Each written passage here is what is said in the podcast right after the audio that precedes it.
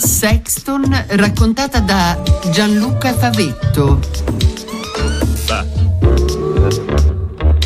Si chiama Anne Gray Harvey questo è il nome all'anagrafe. Ha 46 anni, ancora un mese li avrebbe compiuti 46 anni. È bella, anche se porta i segni della fatica, la fatica di vivere sul volto, eh, che è un volto di una persona dalla bellezza intelligente. Eh, guarda, si può, si può, dire così.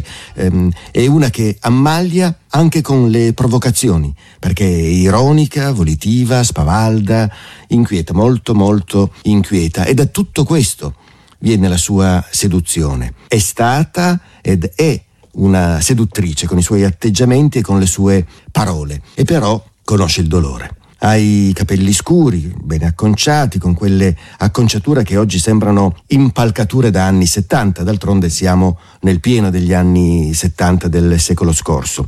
I lineamenti sono affilati, lo sguardo acceso, gli occhi sono chiari, però hanno qualcosa di scuro dentro, hanno uno spaesamento, un affanno. Lei è elegante e anche, si può dire, fatale. Ha pose da femme fatale. Non lo vedi subito, ma ha qualcosa di dannato e di infantile insieme. È troppo sensibile e sensuale, lo dice lei stessa. Dice che una donna che scrive è troppo sensibile e sensuale e lei scrive. Ha scritto molto, è una poetessa, una delle più stimate, ammirate, delle più discusse poetesse americane. Anne Gray Harvey è conosciuta con il cognome del marito, Sexton. Anne Sexton. È così che si firma, firma le sue poesie. Rimane sposata per più di 25 anni, un quarto di secolo, e divorzia nel 1974 e quell'anno riesce a divorziare anche dalla vita. Grande è stato il suo successo, ma da qualche tempo qualcosa scricchiola. E scricchiola più del solito dentro di lei. La sua salute sta declinando, è malata, soffre di disturbo bipolare e tutto si è palesato almeno vent'anni prima con un esaurimento nervoso. E lo scrivere, la poesia, è stata sempre la sua cura, necessaria, anche se non sufficiente. I rapporti con gli altri ormai si sono fatti delicati, anche i lettori, quelli che l'hanno molto adorata, cominciano a non seguirla più e lei arriva al fondo della sua solitudine. E che cosa fa? Va giù. È il pomeriggio del 4 ottobre 1974. È sola nella sua casa di Weston, Massachusetts, eh, nel circondario di Boston. Ha pranzato fuori con un'amica eh, un'amica che anche lei è poetessa, Maxine Kumin, eh, con cui ha scritto insieme dei libri per bambini, sono coetanee, hanno rivisto, hanno riguardato le bozze di un libro di poesie di Anne che è previsto in uscita per la primavera successiva. Il titolo è The Awful Rowing to Wood God, ovvero eh, letteralmente il terribile vogare verso Dio. Curioso però perché Anne Sexton diceva che questo libro, queste poesie, non dovevano essere pubblicate prima della sua morte, non lo avrebbe permesso. E quando rientra a casa, quel pomeriggio del 4 ottobre 1974, si prepara della vodka, indossa una pelliccia di sua madre, si sfila la collana, toglie tutti gli anelli e scende in garage. Si chiude dentro il garage, mette in moto la sua automobile, muore avvelenata dal monossido di carbonio. Qualche tempo prima, lei che è stata una plurisuicida, cioè ha tentato più volte il suicidio, ha cercato di andarsene via, di liberarsi, di sfuggire ai suoi demoni e solo quel 4 ottobre del 74 ci è riuscita bene. Qualche tempo prima ha scritto, visto che lo chiedi, sappi che di solito non ricordo. Cammino, vestita, illesa dal viaggio. Poi il quasi indicibile estro ritorna. Persino allora non ho niente contro la vita. Conosco bene i fili d'erba di cui parli, i mobili che hai esposto al sole, ma i suicidi hanno una lingua speciale. Come i falegnami, vogliono sapere gli arnesi, non chiedono mai perché costruirli. È l'inizio di una poesia intitolata Voler morire, che dopo alcuni altri versi finisce così. La morte è un osso triste ammaccato, diresti eppure mi aspetta, anno dopo anno, per cancellare dolcemente la vecchia ferita, per liberare il mio fiato dalla sua trista prigione. Là, in equilibrio, i suicidi a volte si incontrano, accaniti sul frutto gonfio della luna, abbandonato il pane scambiato per un bacio, lasciato il libro sbadatamente aperto, una frase non detta, il telefono sganciato e l'amore, qualunque cosa fosse, un'infezione. La morte è là. Dice che il mondo sta andando a finire. Lei dice non ti ho mai mentito. Guarda, io posso spiegare facilmente il sesso, ma la morte non la posso spiegare. Wanting to die. Since you ask, most days I cannot remember. I walk in my clothing, unmarked by that voyage. Then the almost unnameable lust returns. Even then, I have nothing against life. I know well the grass blades you mention, the furniture you have placed under the sun. But suicides have a special language. Like carpenters, they want to know which tools, Anne Sexton allora nasce come Anne Gray Harvey il 9 novembre 1928 a Newton, Massachusetts. Siamo sempre nell'area di Boston. Anne è la terza di tre sorelle. Il padre è un industriale laniero di successo e però è anche alcolizzato e la madre sogna la gloria letteraria per sé, ma in famiglia non le permettono nemmeno di provare, si mette a bere anche lei, che deve fare la buona moglie, la buona madre, la perfetta donna della buona società, che poi è lo schema, la prigione destinata anche alle figlie, anche a Anne che è la più piccola. La famiglia è rigida, bigotta e l'unico spiraglio, l'unico appoggio è una giovane prozia che abita insieme a loro. Però poi si ammala, ha problemi psichiatrici e finisce in ospedale. Per Anne è un trauma. Comincia in lei ad aprirsi un buco nero, perché le è venuto a mancare un appoggio in quella che è stata, al di là delle apparenze, un'infanzia e anche un'adolescenza infelice in cui si sentiva profondamente sola, viveva questo senso di abbandono non andava bene a scuola, non le interessava, era una ribelle e i genitori allora l'hanno iscritta a una scuola professionale. D'altronde, che importava per una donna studiare? No? La sua professione doveva essere quella della brava moglie, della brava madre, anzi più che brava doveva essere perfetta. Ed è da questo che Anne Sexton è fuggita per tutta la vita. E ha cominciato a fuggire a 18 anni. Eh, niente più scuola e due anni dopo, a 20, per allontanarsi dalla famiglia in cui è nata, si sposa con Alfred Muller Sexton. Eh, anche questo, no? un tentativo di fuga. Cenerentola e il principe vissero, si dice, felici e contenti, come due bambole nella teca di un museo senza mai preoccuparsi di pannolini o polvere, senza mai discutere del tempo di cottura di un uovo, senza mai raccontare la stessa storia due volte, senza mai comprare un copriletto finto antico. E i loro amati sorrisi durarono per l'eternità, simmetrici gemelli siamesi. Quella storia.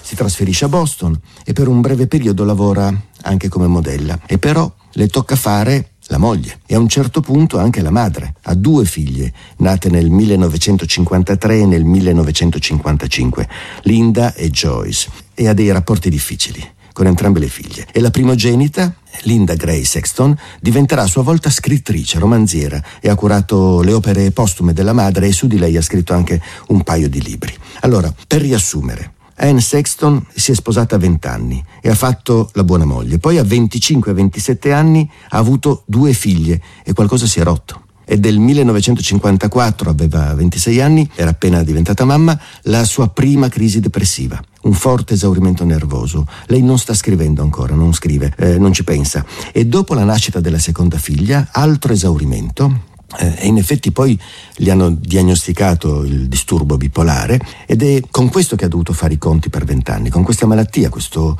dolore terribile, questo senso di vuoto, questa assenza di respiro che ti risucchia da dentro, ti rosicchia. E come resistere, come opporsi, cosa fare? Scrivere. La scrittura, la poesia è stata la sua cura, il suo modo di opporsi al vuoto, al baratro che vedeva lì arrivare. La scrittura, la poesia, il mettere ordine con le parole alla confusione, al dolore che hai dentro, almeno cercare di farlo. Cercare di farlo e già riuscirci, in parte, almeno per un attimo. Quando ti guardi dentro e trovi un'espressione, un modo per dire il tuo dolore, il tuo male, ti sveli a te stessa e porti un po' di luce in eh, tanto buio. Ti confessi a te prima che agli altri e ti riconosci, finalmente.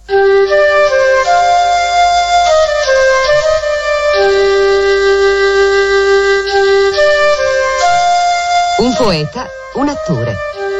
Incontro quotidiano con la poesia del Novecento, a cura di Silvana Castelli. L'eroe esistenziale. Anne Sexton. Filo esile. Legge Carlotta Barilli.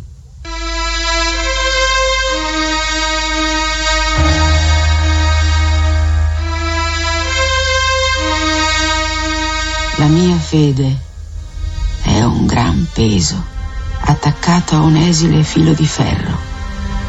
Come un ragno appende la sua creatura a una maglia sottile. Come la vite, fragile e legnosa, regge i grappoli simili a bulbi di occhi. Come molti angeli danzano sulla capocchia d'uno spillo. Dio non ha bisogno di molto filo per tenersi lassù. Basta una vena sottile con il sangue che vi pulsa su e giù e un po' d'amore. Come è stato detto, l'amore e la tosse non si possono nascondere, persino una piccola tosse, persino un piccolo amore. Così, se hai solo un esile filo, addio, non importa. Ti verrà tra le mani senza fatica come un diecino faceva saltare fuori una Coca-Cola. E questa è la strada che comincia a percorrere scrivendo Anne Sexton e lo fa su invito, è un consiglio che le dà un giovane medico che è appena laureato in psichiatria che la visita in ospedale dopo il suo secondo esaurimento nervoso, dopo il secondo parto. E poi la prenderà anche in cura, si chiama Martin Horn. Eh, le dice di scrivere scrivere poesie, magari anche seguire un corso di scrittura. Ed è quello che Anne Sexton fa. Però ha paura a presentarsi, a esporsi. Lei che, che, poi nella sua poesia si mette tutta, si, si, è messa con faccia e corpo, con la sua storia, senza falsi pudori, che ha dato spettacolo di sé con il gusto della sfida, perché oltre al suo atteggiamento è sfidante la sua poesia perché si ispira al suo vissuto, alle sue fatiche, alle sue esperienze, anche ai suoi traumi. Ebbene, lei, per andare al primo incontro di un corso di scrittura, fa telefonare un'amica, perché non osa, si fa accompagnare. E a tenere questo seminario, questo corso, è un uh, insegnante poeta che si chiama John Holmes, che è molto amato dai suoi studenti, uno che faceva scattare qualcosa di magico quando parlava di letteratura e poesia, questo lo dicono le testimonianze, ti faceva venire voglia di scrivere, ti faceva venire voglia di capire la poesia e ti incoraggiava a tirarti fuori. E questo ha fatto Anne Sexton, che poi seguirà anche un altro seminario tenuto da un poeta allora molto famoso, Robert Lowell, eh, un incontro decisivo per lei. E sin da subito le sue prove poetiche incontrano un ottimo successo, vengono pubblicate su riviste come il New Yorker, come Harper's Magazine, insomma, Anne Sexton ha trovato la sua strada. Poesia confessionale, questa l'etichetta che le hanno affibbiato, la corrente in cui la critica l'ha incasellata, che poi non, era, non è nemmeno una corrente, ma Anne Sexton è stata iscritta d'ufficio a questo genere di poesia, appunto il confessionalismo, nato negli anni 50 dello scorso secolo negli Stati Uniti d'America, che ha avuto come capostipite proprio Robert Lowell e come stelle più brillanti due donne, due poetesse, Anne Sexton e Sylvia Plath altra straordinaria figura di donna che ha cercato di fare della poesia la sua cura. Anche lei di Boston, anche lei morta suicida, due amiche si può dire con eh, molte differenze che però si specchiano l'una nell'altra, eh, in parte affini e in parte anche rivali. Entrambe, Sexton e Platt, alla fine degli anni 50, hanno seguito insieme un corso, un seminario poetico tenuto da Lowell e lì hanno cominciato a frequentarsi. Per poesia confessionale si intende, detto magari sbrigativamente, quella in cui l'io si confessa trattando della propria vita, dei problemi, mettendo su carta ciò che va e più ancora ciò che non va nel proprio quotidiano e dirlo in libertà, dire in libertà di sé, confessarsi anche in modo piuttosto crudo. Naturalmente eh, Anne Sexton fa molto di più. Lei scrive, ad esempio, una donna che scrive è troppo sensibile e sensuale. Quali estasi e portenti. Come se mestrui bimbi ed isole non fossero abbastanza, come se iettatori e pettegoli e ortaggi non fossero abbastanza. Crede di poter prevedere gli astri. Nell'essenza una scrittrice è una spia. Amore mio, così io sono ragazza. È l'inizio di una poesia che si intitola Magia Nera, nella quale eh, qualche verso dopo si legge Nell'essenza uno scrittore è un ladro. Dunque, un ladro è una spia, è chi scrive poesie, uno che spia tutto ciò che succede intorno a sé e ruba a se stesso, a se stessa, ruba a sé e agli altri per fare letteratura, per fare poesia. E questo fare poesia la fa resistere in vita, argina la morte. Parla della morte in Sexton e parlandone la tiene a bada, cerca di tenerla a bada almeno per un po'. Certo che si presenta con una rottura nel panorama della poesia americana. È colloquiale, però anche immaginifica, molto immaginifica, e parla apertamente di mestruazioni, eh, parla di aborto, masturbazione, incesto, parla di adulterio. Scrive per esempio una poesia intitolata Al mio amante che torna da sua moglie. Scrive di tossicodipendenza, di malattia mentale, dei suoi ricoveri in clinica. Alla fine parlerà anche di Gesù. Ecco, siamo negli anni 60 non è che siano argomenti convenienti, così appropriati, no? non sembrerebbero nemmeno tanto poetici. E quella che appare, che si presenta come spavalderia, come provocazione naturale, non è altro che il riflesso di un profondo disagio e non sentirsi a posto, nel posto giusto. Ma qual è il posto giusto per una donna che rompe gli schemi?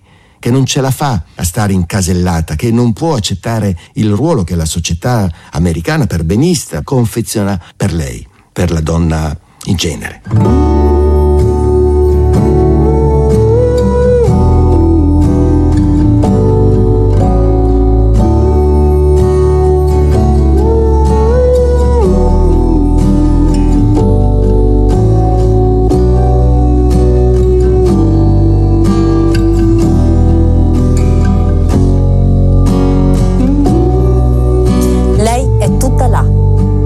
plasmata per te, con maestria.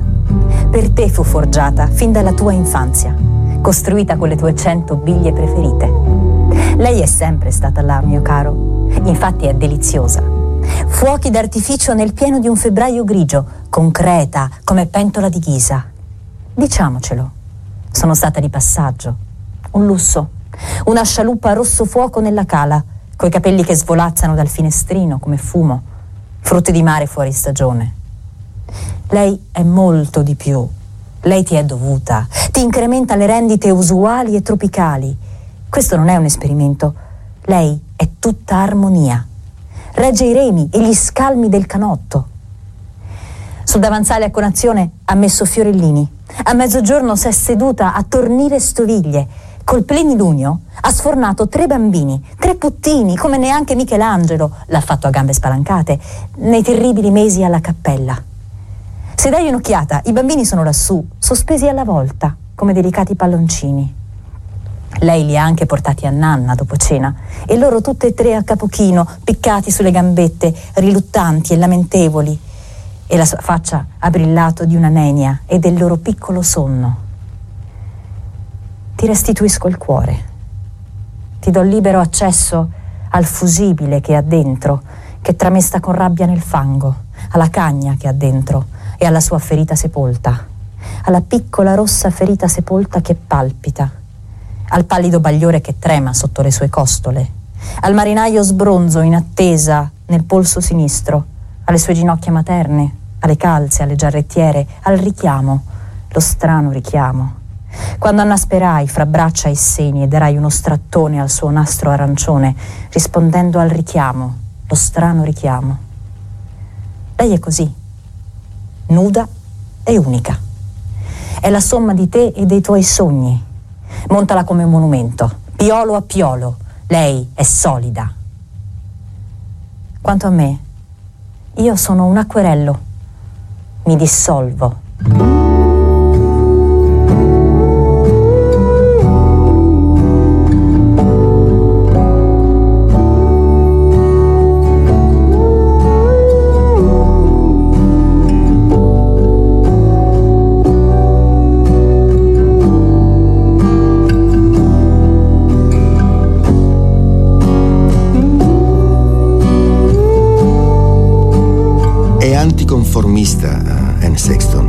Strega, rivendica la propria indipendenza, la sensualità contro la casalingitudine.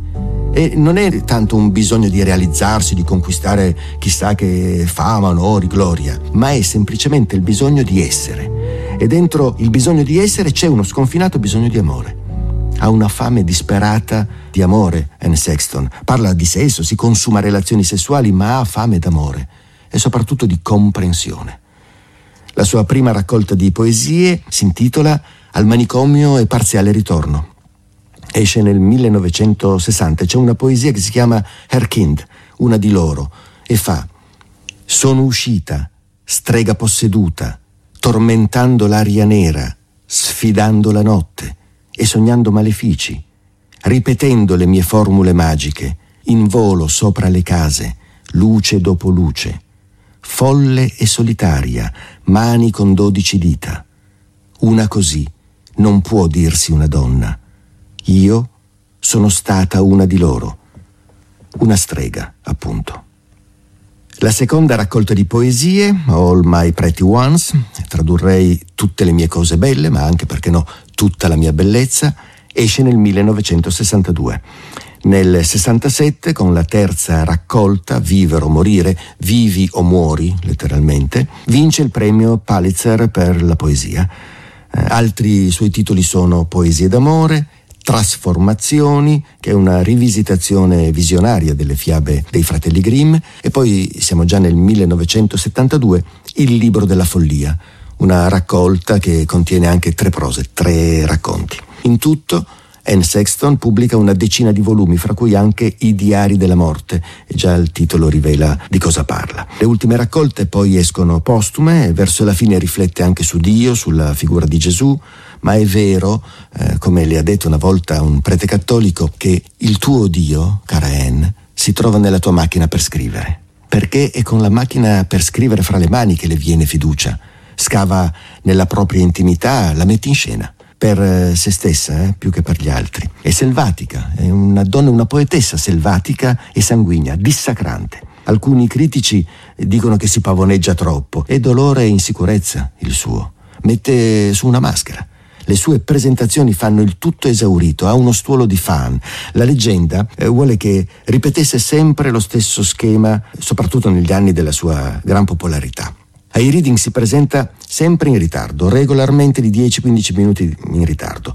Veste elegante, in abito rosso, perfettamente truccata, i tacchi a spillo, eh, seguita da uno staff di collaboratori, a volte anche da, delle infermiere, e, ed è sempre piuttosto brisé, ubriaca, barcolla anche e comincia a leggere. A volte capita che si tolga le scarpe e le lanci al pubblico. Qualcuno se ne va, altri rimangono ad ammirarla e comprano i suoi libri e lei vince premi e ha successo. Però va avanti ad alcol e sonniferi. Non vuole vivere, dice. Dorme per giorni interi. A un certo punto mette su anche un gruppo con cui fa spettacolo. Anne Sexton and Her Kind. Unisce poesia e musica, però pare siano delle performance imbarazzanti. Alla fine anche la scrittura si fa faticosa, più involuta, insomma è da tempo, forse da sempre, sin da quando ha cominciato a scrivere a 30 anni, che in lei il crinale fra creatività e autodistruzione è molto sottile sin dalla depressione postpartum dopo la nascita della seconda figlia, quando è stata ricoverata in clinica. Lo confessa lei stessa. Dice che passava il tempo rimescolando besciamella e badando alle figlie tentava l'impossibile per realizzarsi in quella che chiamo un'esistenza convenzionale. In una lettera scrive che credeva di non avere nessuna profondità creativa. Scrive ero una vittima del sogno americano, il sogno borghese della classe media. Pensavo che gli incubi, le visioni, i demoni sarebbero scomparsi se io vi avessi messo abbastanza amore nello scacciarli. Eh, ma mica si possono costruire delle palizzate, dei recinti per tenere lontani gli incubi. È così che già a 28 anni tenta il suicidio. Era una sera di luglio del 1956, primo tentativo di suicidio. Aspetta che marito e figlie si addormentino e si imbottisce di tranquillanti. È il marito a salvarla. Ero stanca di essere donna, scrive in una poesia, stanca di cucchiai e pentole, stanca della mia bocca e dei miei seni, stanca di trucchi e sete. E poi aggiunge, fra entusiasmo e malinconia, una sorta di desiderio di affermazione, però anche di annientamento. Sono nera e bella, sono stata aperta e spogliata, non ho né braccia né gambe, sono tutta di pelle come un pesce, non sono più donna di quanto Gesù fosse uomo. Chiodo fisso. Canzone per una signora. Il giorno delle poppe e dei piccoli fianchi. La finestra butterata di pioggia cattiva, pioggia accattivante come un prete. Folli e dementi ci accoppiammo, accoccolate mentre la pioggia a sinistra gocciava come mosche sulle labbra, sugli occhi contenti, sui piccoli fianchi. È gelida la stanza con la pioggia, dicesti, e tu, tu femmina, col tuo fiore, recitasti novene alle mie giunture. Sei il prodotto interno lordo, una potenza. O oh, cigno mio, vastasa, cara rosa lanosa. Anche un notaio ci autenticherebbe il letto quando mi impasti e lievito come pane provato più di una volta a uccidersi e proprio di questo parlavano con Silvia Plath, anche lei poetessa e aspirante suicida, che la vita lei, la, Plath riuscirà a togliersela a 30 anni nel 1963, 11 anni prima di Anne. E sulla morte dell'amica Anne Sexton ha scritto anche una poesia, un omaggio, come hai potuto scivolare giù da sola nella morte dice il primo verso, quella morte di cui parlavano sedute al bar, scolando due, tre, quattro martini ogni volta, martini extra dry, precisa Anne, che ricorda anche l'intensità bruciante con cui parlavano della morte, lei e Silvia, attratte come due farfalle, due falene dalla luce. La succhiavano la morte e la morte intanto risucchiava loro. In una lettera però riconosce che, dopo tutto, il suicidio è il contrario della poesia. È così, perché finché c'è, finché in lei resiste la poesia, non c'è suicidio. Poi niente più poesia, rimane solo la morte, agguantata dopo vari tentativi quel pomeriggio del 4 ottobre 1974. Prima di scendere in garage con il suo bicchiere di vodka, ha anche telefonato a degli amici per combinare per la serata. Quello che rimane di Anne Sexton non sono le sue performance, le sue maschere, sono le sue parole. Lo ha detto lei stessa ed è come fosse un verso di una sua poesia.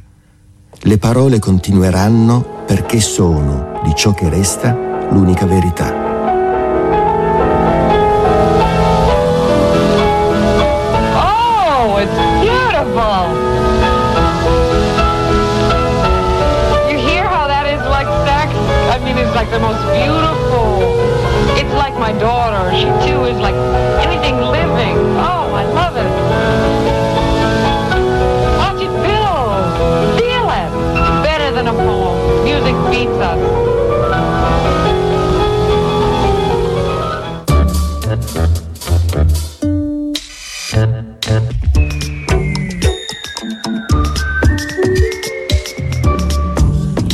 4 ottobre 1974 muore a Weston, negli Stati Uniti d'America, Anne Sexton. Gianluca Favetto l'ha raccontato.